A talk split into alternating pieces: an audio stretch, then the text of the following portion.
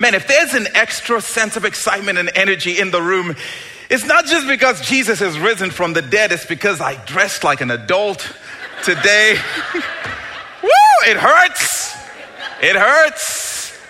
Not as much as Jesus hurt on that Friday. That's my spiritual justification. Hey, listen, again, happy Easter. If you're a guest with us, we are so, so, so glad that you chose to come and spend some of your morning with us on Easter Sunday, the most significant event in human history, Easter Sunday, the day when Jesus Christ broke up with death and busted out of the grave because, after all, he is in fact alive. We get crazy around here on account of what Jesus Christ did two plus thousand years ago. And for those of you who aren't familiar with the events of Easter weekend, let me give you just a quick sense, a quick summary of some of its significance. On Good Friday, we call it Good Friday, as crazy as that sounds. Jesus Christ willingly went to the cross. But here's the thing Jesus Christ went to the cross, and when he did, he carried with him all of our sin and all of our shame and all of our guilt and all of our brokenness and all of our condemnation and all of our judgment and all of our hell. Which means when Jesus died on the cross and was buried in the grave, everything he carried with him died with him and was buried with him. If you're a follower of Jesus Christ, that means when they put Jesus in the ground, your sin and your guilt and your shame and your condemnation and your judgment and your hell went in the grave with him. But that was just Saturday. We haven't even gotten to Sunday yet when Jesus Christ broke up with death, woke up from the grave and walked out of the tomb. And when he did that, that was his victory statement. That was his declaration that he had won. Mission was now accomplished. Everything he set to do, he did. Rose from the grave which was his way of announcing to us that is your confirmation that all of your sin and your shame and your guilt and all of your condemnation and your judgment and your hell has been defeated and is dead in the grave. It no longer has to have power over you because Jesus Christ is risen the most significant event in human history. And the reason Jesus did that is pretty awesome. He did that so that he could remove every obstacle that stood between us and God.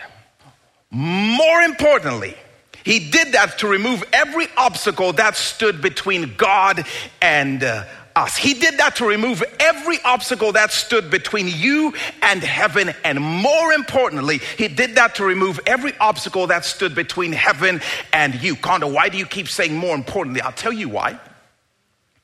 Because, as it turns out, you got the better end of the deal in that exchange. As it t- turns out, the obstacle of your sin and your guilt and your shame and your condemnation and your judgment and your hell did not make God any less God. It did not make heaven any less heaven. He didn't need it as much as we needed the obstacle to be removed. But now the obstacle is removed. Jesus has risen from the dead. It's his declaration. There is nothing standing in the way of you being able to experience all that God is. There is nothing standing in the way. Heaven is open and is now ready to pour out all of its best stuff onto us on account of the fact that Jesus Christ has risen from the dead. Oh, and by the way, this is going to come in handy as we continue this conversation. Jesus Christ didn't just rise from the dead. I don't know if you knew, he walked around the earth for a few days and then he just kept on rising and rising and rising some more until he finally reached his destination seated at the right hand of God on his throne. Why? To make sure that everything he intended for us to receive can now be received because he's removed every obstacle. Now he wants to make sure we get what he designed for us, the things that our souls so desperately longed for. It is a massive statement when we say Jesus is alive. Jesus has risen from the dead. I just came to announce to somebody who maybe didn't know the obstacles have been removed. If you're a follower of Jesus Christ, heaven's doors have been broken open and Jesus is seated pouring his best stuff out on you. Matter of fact, that's what we want to look at this morning. That's what we want to talk about on account of what Jesus Christ has done. And I don't know how else to say it, but I came to tell you that if you're a follower of Jesus Christ, you you are so spoiled We've been talking about like identity, like who we really are when it's all said and done. And this morning, I just don't know how else to describe your spiritual identity except to say when God looks at you, he sees one of his kids that he loves to spoil. You are so spoiled on account of what Jesus Christ has done, on account of the fact that he broke heaven open and is pouring out all of his best stuff on you. You are so spoiled. Look at you in your spoiledness. And we're going to see that in this section of scripture that we are going to look at this morning. Here's how Paul says it. Check out Romans chapter 8, verse 31.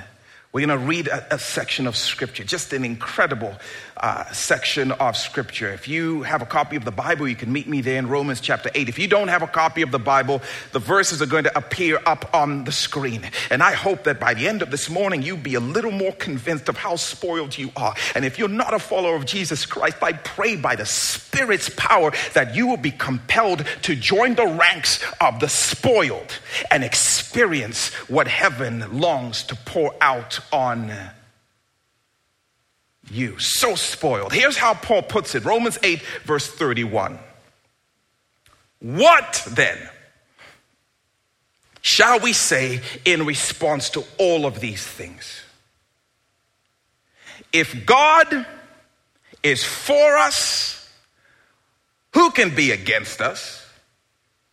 He, God who did not spare his own son, Jesus, but gave him up for us all. That is Easter weekend. How will he not also, along with him, Jesus, graciously give us all things?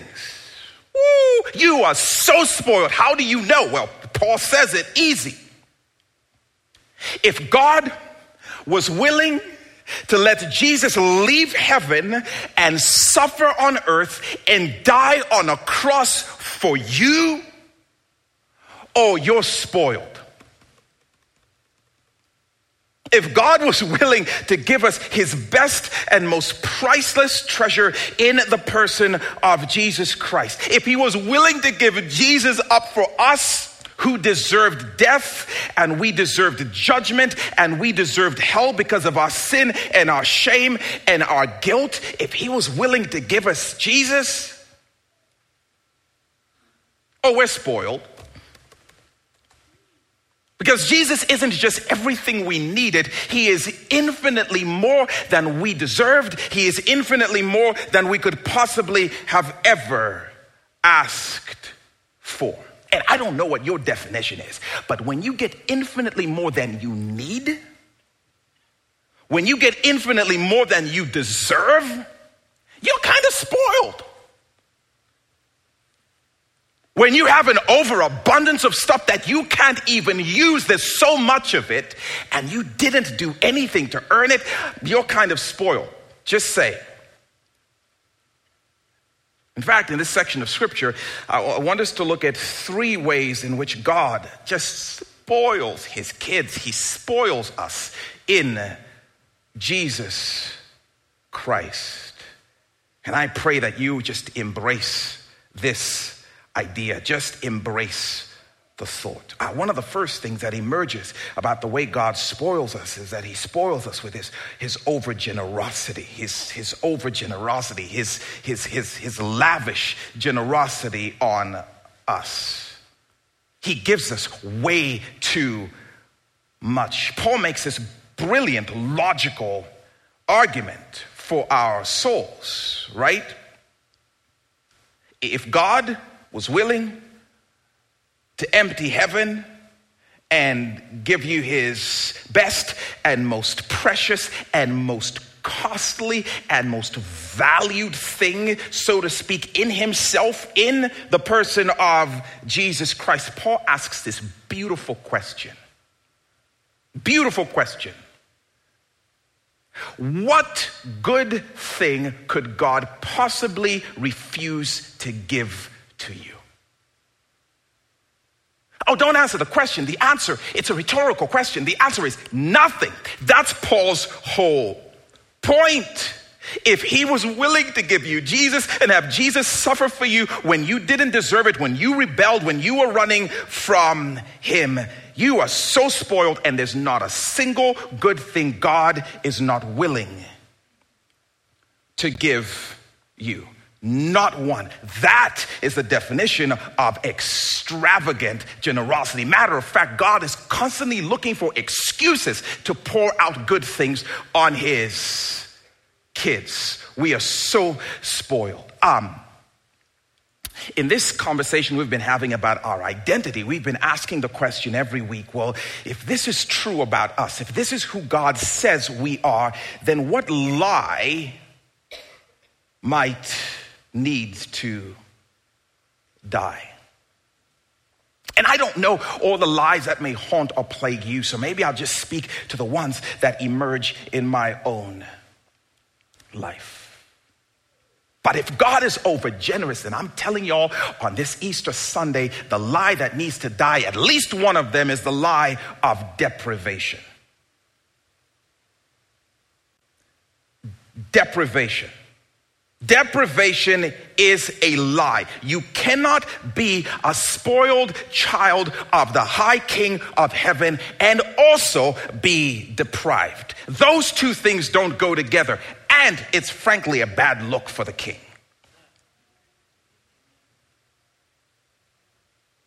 The idea that there is something you desperately need that you do not have is a lie.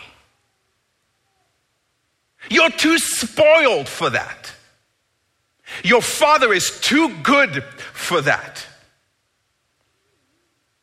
And I meant it when I said we might need to take a moment to let these truths seep into our souls. Deprivation is a lie. There is nothing you deeply or desperately need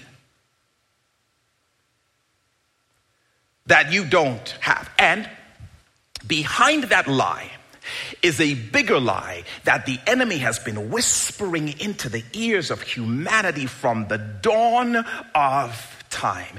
And it is the lie he whispered to Adam and Eve in the garden. And the lie goes something like this Oh, God is holding out on you.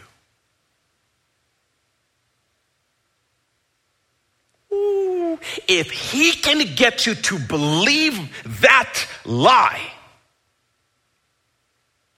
God is holding out on you. There are all of these good things. Matter of fact, your neighbors have them, your friends have them, other people seem to be experiencing them on social media, but you don't have them because God is holding out on you. He's keeping these good things back from you. Paul takes that lie and he puts it in a chokehold. And uh, he, he starts to, to do that by asking the question, a great question. Hang on. If God was willing to give you Jesus, what good thing could he possibly be holding out on you now?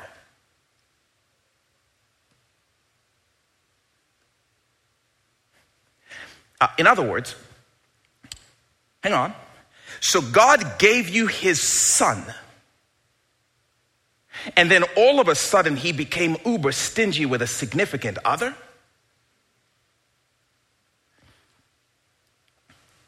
And now your singleness is a curse. And because God is holding out on you, you've got to go at it and fix it yourself on Tinder because you are deprived of love and you are deprived of affection. And you've got to get right what God has got wrong because everybody else seems to have it, but God's been holding out on you. So you better do whatever you need to do to fix this deprivation.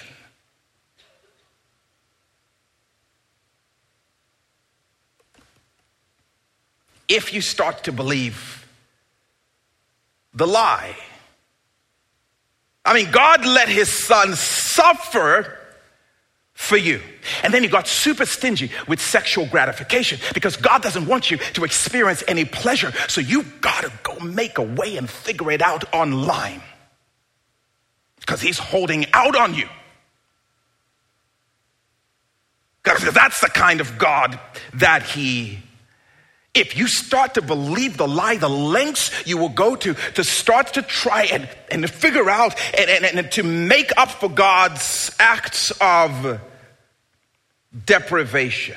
I mean, he turned his back on his own son on that Good Friday on the cross, but he's not willing to give you that dream job that you've been asking for for so long. So now you've got to go talk junk behind that other coworker's back to give yourself a, a little step forward in the promotion race. Now you've got to start working 80 plus hours a week at the expense of your family because you must have that sense of significance and that status that God is clearly depriving you of because God's holding out on you.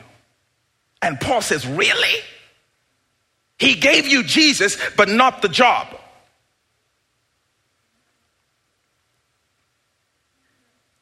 Um, we need to stop living like we're groveling for scraps.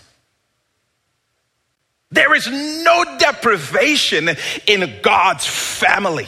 He spoils us way too much for that. Now, you may not like what I'm saying, but it'll be awkward if you left, obviously. Um,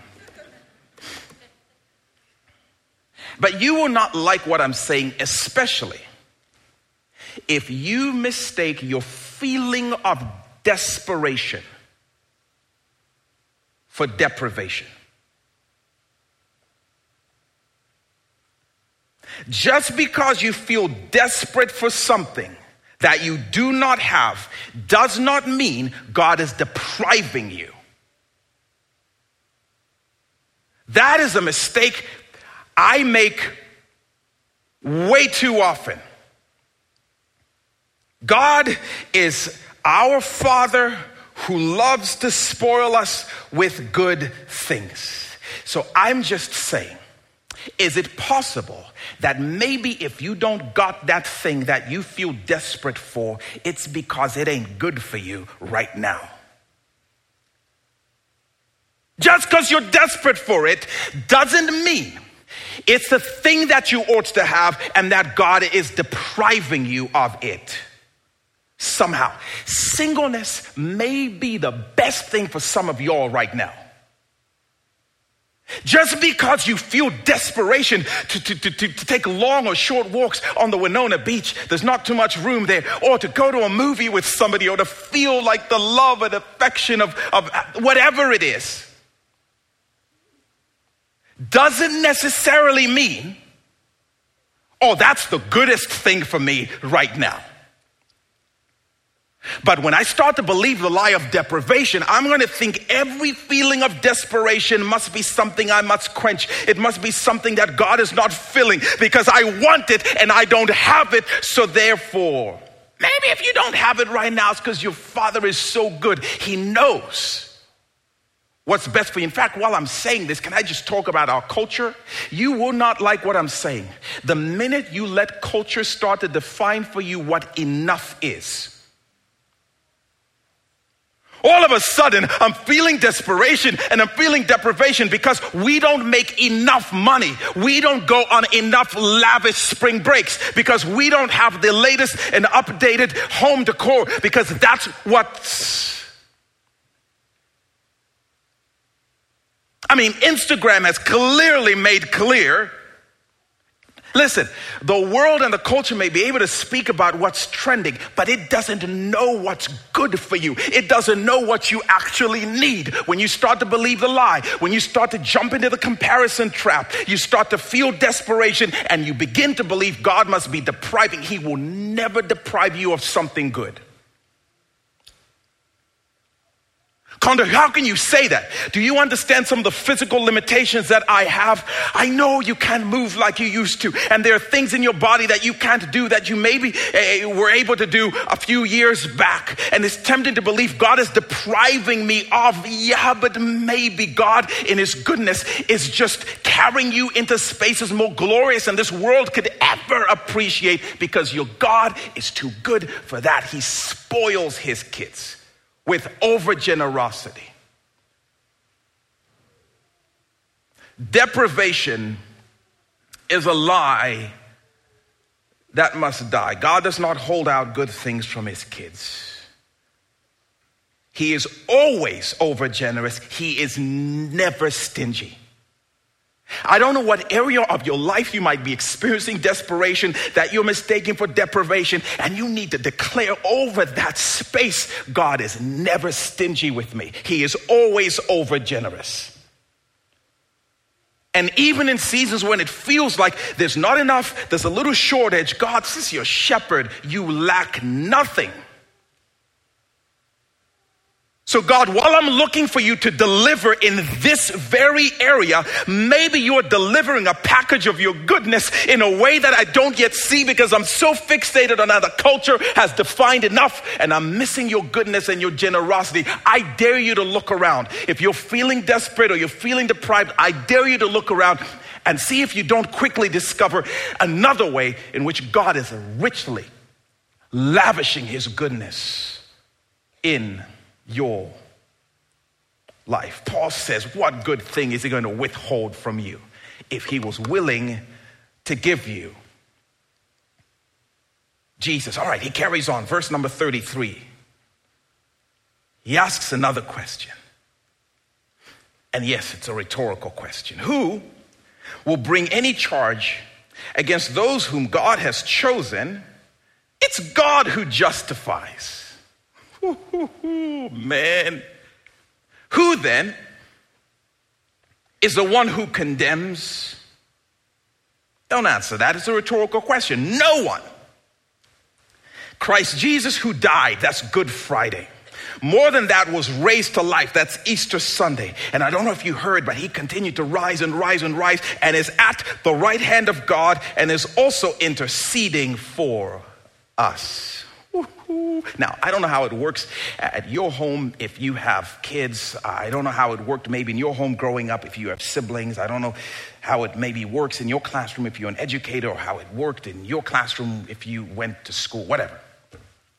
Uh, at my home, um, my kids are naturally gifted. And I'm not saying this to brag. They are so naturally gifted in the art of tattletaling. It's, it's unbelievable. My word. My word. They are experts at delivering the most incriminating information on the sibling that they are just not thrilled with at the time. And they do it with passion and precision. It's unbelievable. And then I saw her eat it. Right in her mouth. In her bed, Dad. In her bed. like, whoa. That's pretty intense. And you said, no more treats today and never in our beds. And every now and then I'll ask the question, like, okay, so what would you like me to do about this? um, I don't know. I mean, um, maybe just a couple of harsh measures to send a message. I don't know, Dad. I mean, punishment and maybe pestilence. I don't know, maybe a little death. I don't know, Dad. I mean, you're the dad, right? You're the dad. And, um, which drives them absolutely crazy on the occasion when I say something like, Oh, she's good. I said it was fine.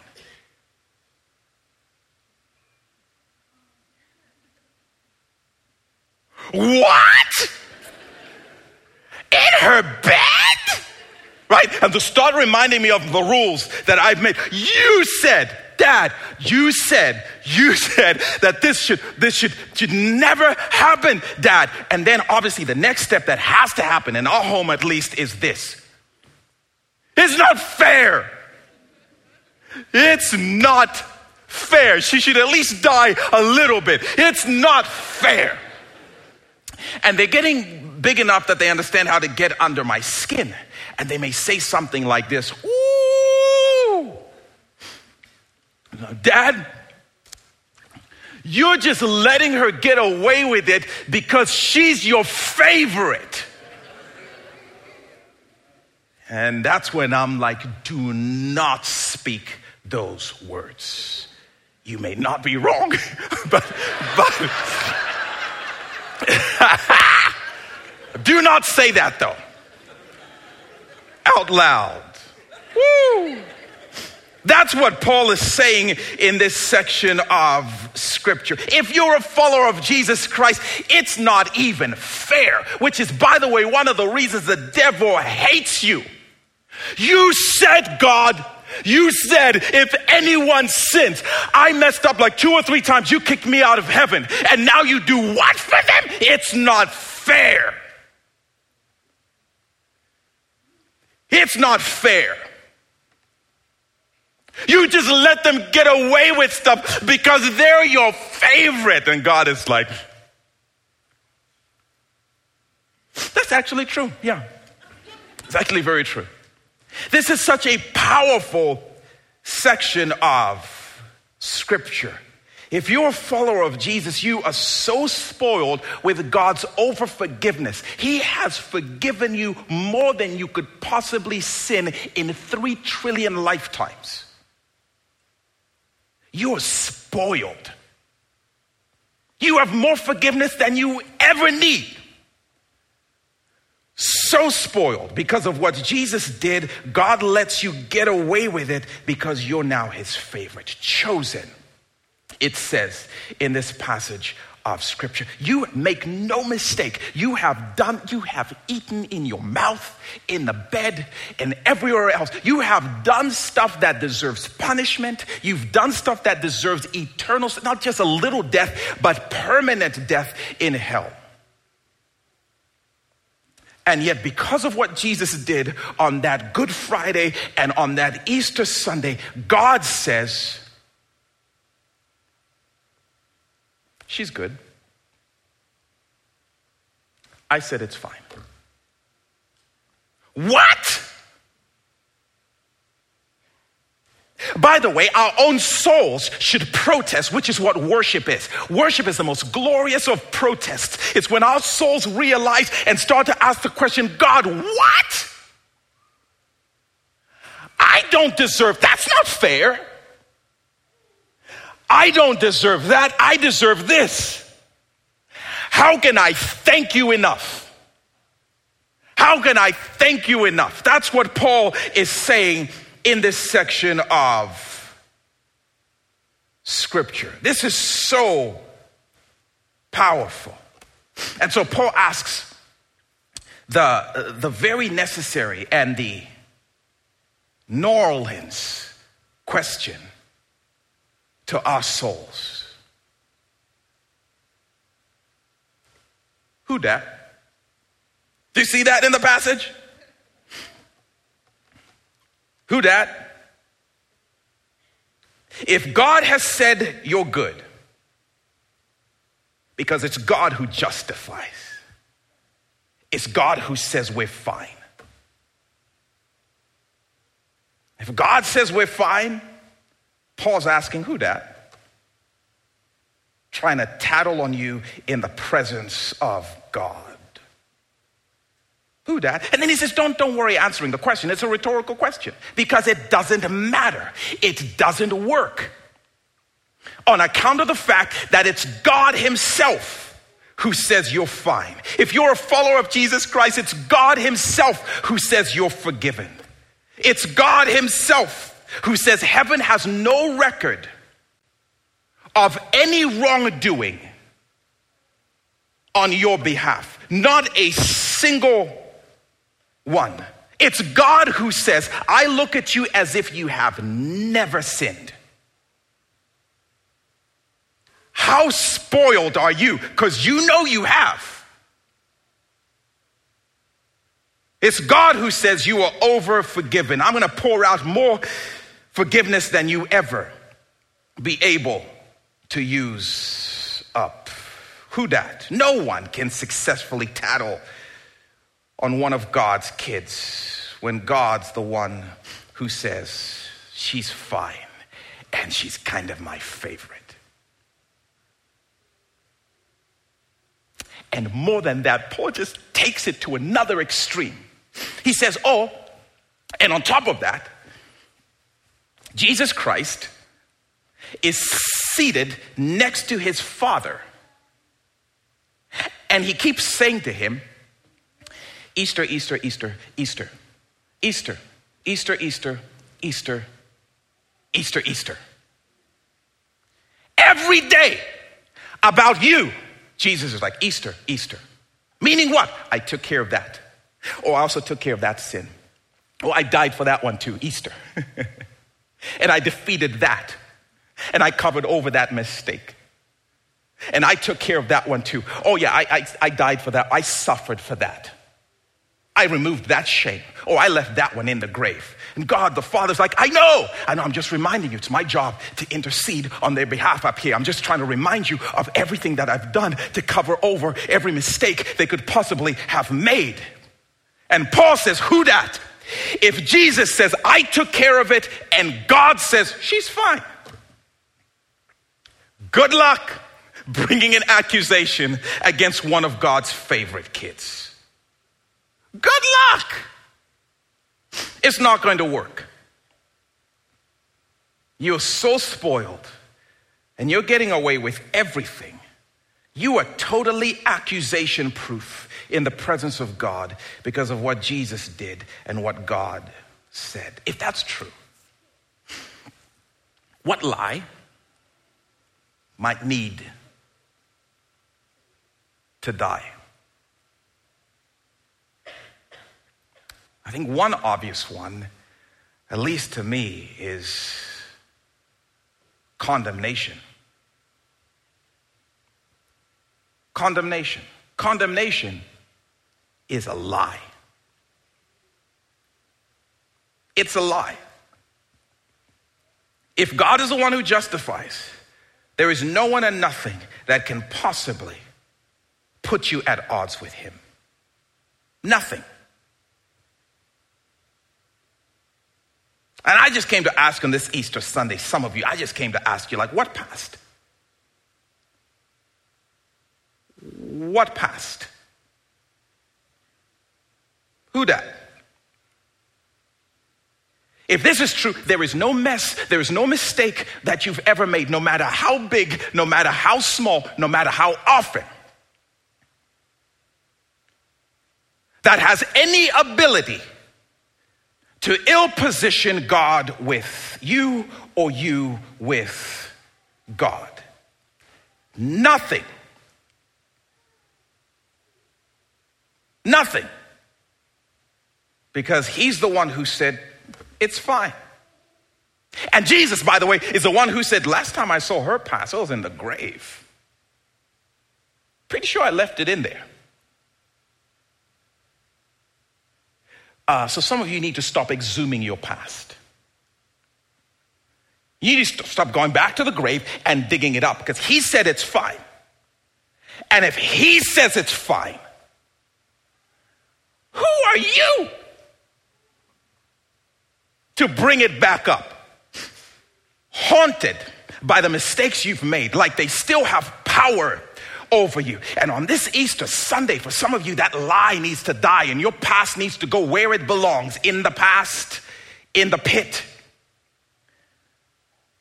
in the grave.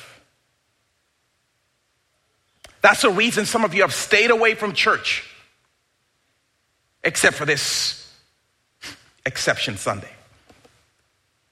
No, you don't understand the things I've done. And if, man, if the church found out, who are we? Who's the church? if God said you're fine, if we ever are the ones who start reminding you of your past, when he says it's fine, kick us out of church. Come worship by yourself. But for many of us, I think we're still haunted by the past. Come on, I came to ask somebody what behavior? Because you still act like your behavior has the power to commend you to God or to condemn you in His presence. No, you don't understand. I, when I'm on a streak of righteousness, like me and God are good. But when I mess up, man, it's really bad. And God changes his perspective about me. And Paul would say, Your past, what's that? And then he would ask you the question, Your behavior. It's God who justifies. It's not your behavior. It's not your good behavior. It's not your bad behavior. It's not your streaks of holiness. It's not how long you've stayed away from that habit. It is not your behavior that justifies. It's God who says, she's fine.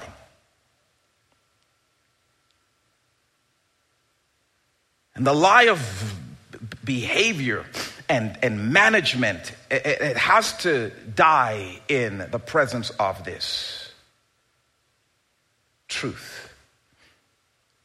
And for some of you, Enneagram ones, you've just got to picture God's conversation with your inner critic.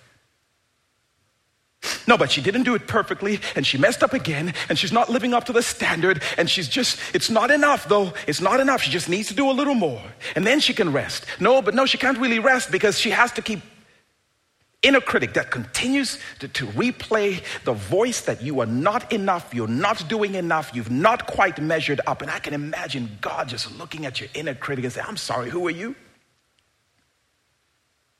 Because I've spoken, I've said he's fine.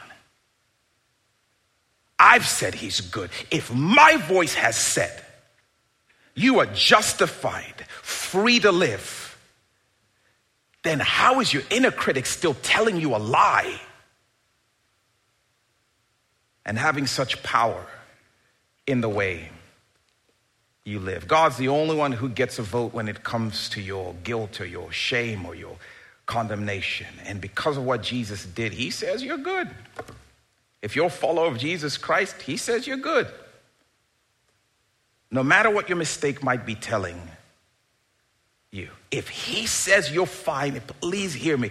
Condemnation is a lie. If he says you are fine, that settles the matter. End of conversation. Straight facts. Like my kids would say, no cap. Whatever that means. Romans chapter 8, verse 1. This is how the chapter starts with this declaration. Therefore, if you're a follower of Jesus, there is now no condemnation for those who are in Christ Jesus. Do you believe that? How about on this side? Do you believe that?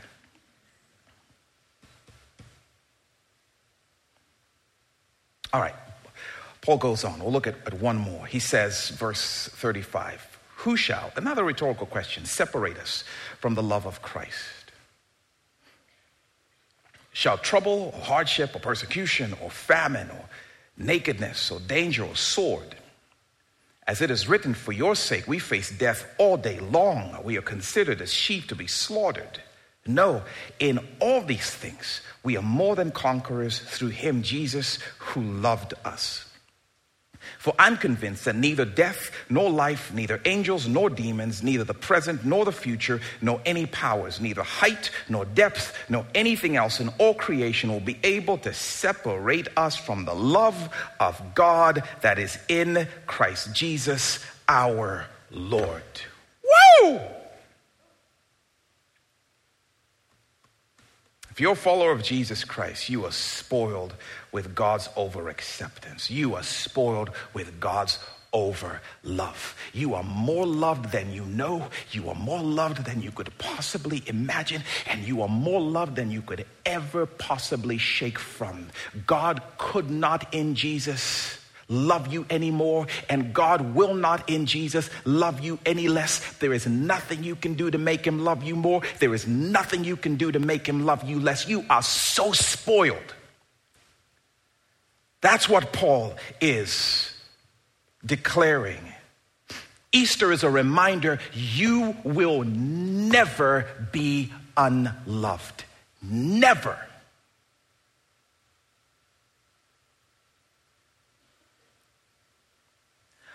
I just came to remind somebody rejection is a lie.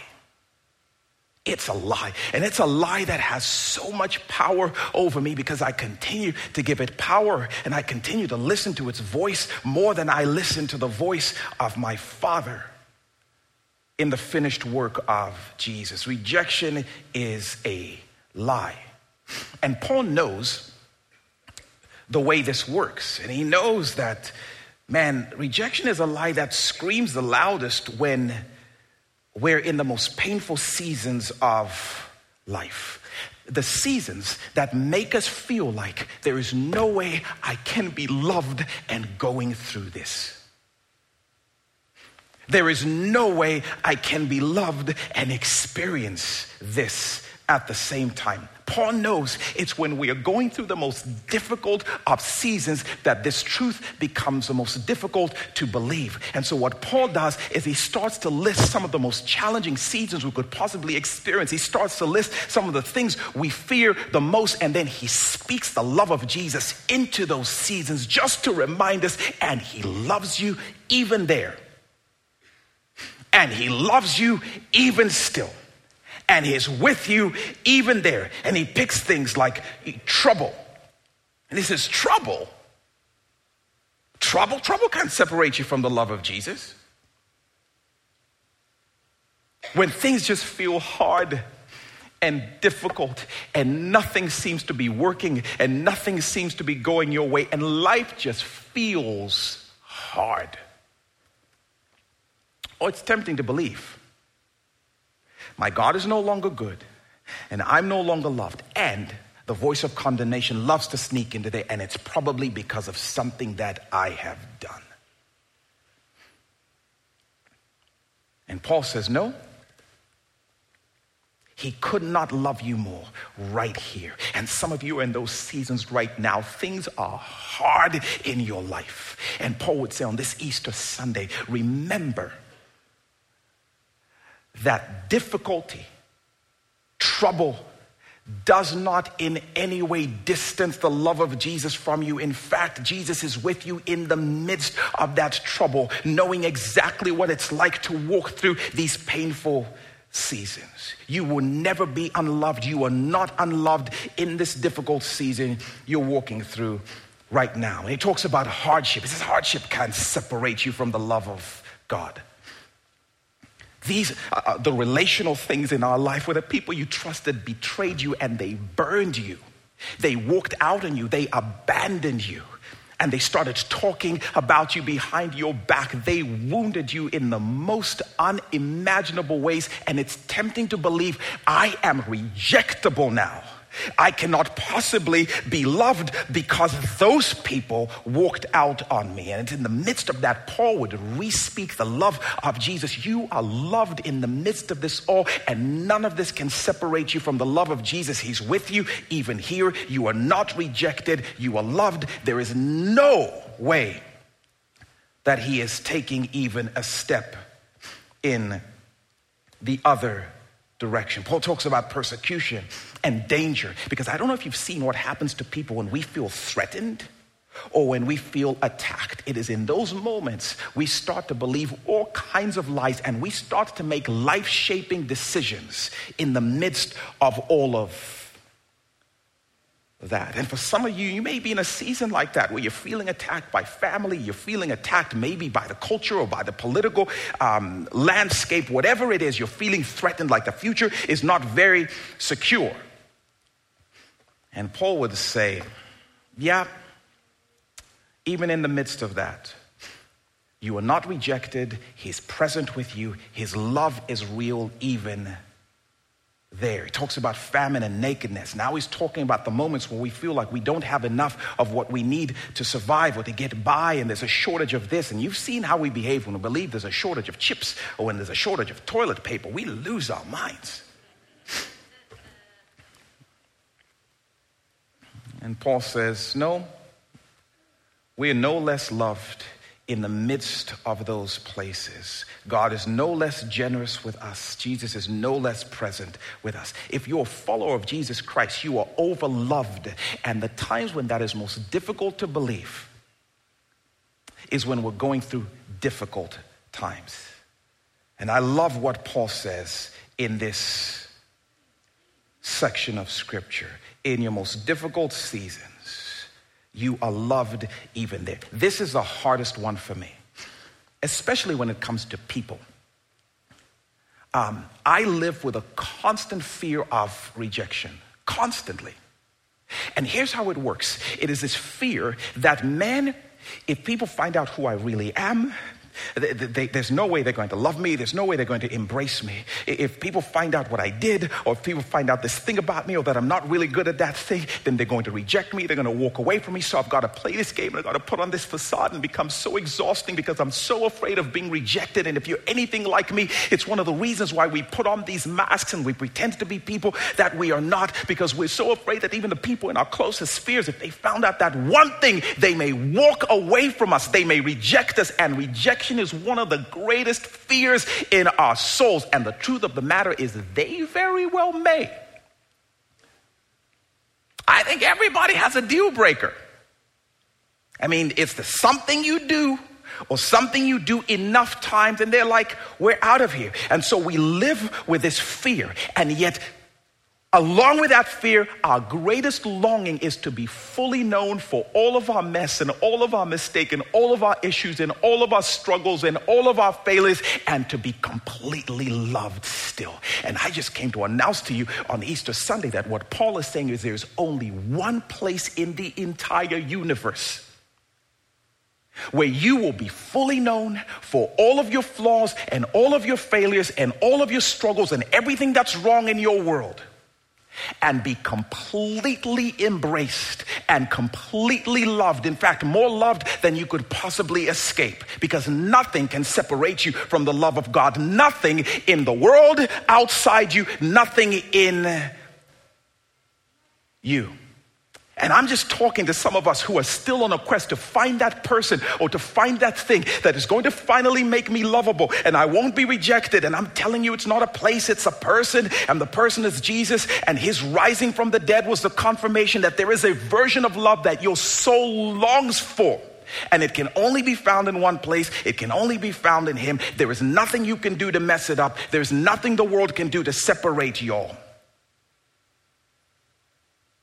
From the love of Jesus. Listen, I don't know what the Spirit wants to speak to you on this Easter Sunday. Maybe for some of you, it's just the reminder that God is good and He is doing good things in your life on account of Jesus. Maybe for some of you, it's the fact that, listen, Jesus has taken care of all of your mess. Stop punishing yourself when Jesus Christ has been punished for your sin. For some of you, it's feeling I'm alone and no one loves me. And people just continue to walk out on my life. So I go and I try and find love in the next person. And maybe this person won't walk out. They might, but there is one who will never walk away. And if you're not a follower of Jesus Christ, I want to invite you to that love in the person of Jesus. If you are a follower of Jesus Christ, I want to invite you away from chasing other things that will never satisfy and will never love you the way your soul was designed to be loved. And I want to invite you away from trying to make things happen because you feel desperate. Come back to your Father who is good and loves to spoil you with good things and lavish love on you that you don't deserve and you can never outspend. I don't know what he's inviting you to do, but I would invite you to say yes to whatever that is. Jesus has risen and has removed every obstacle, and now heaven is pouring out its best stuff on us. Will we embrace it?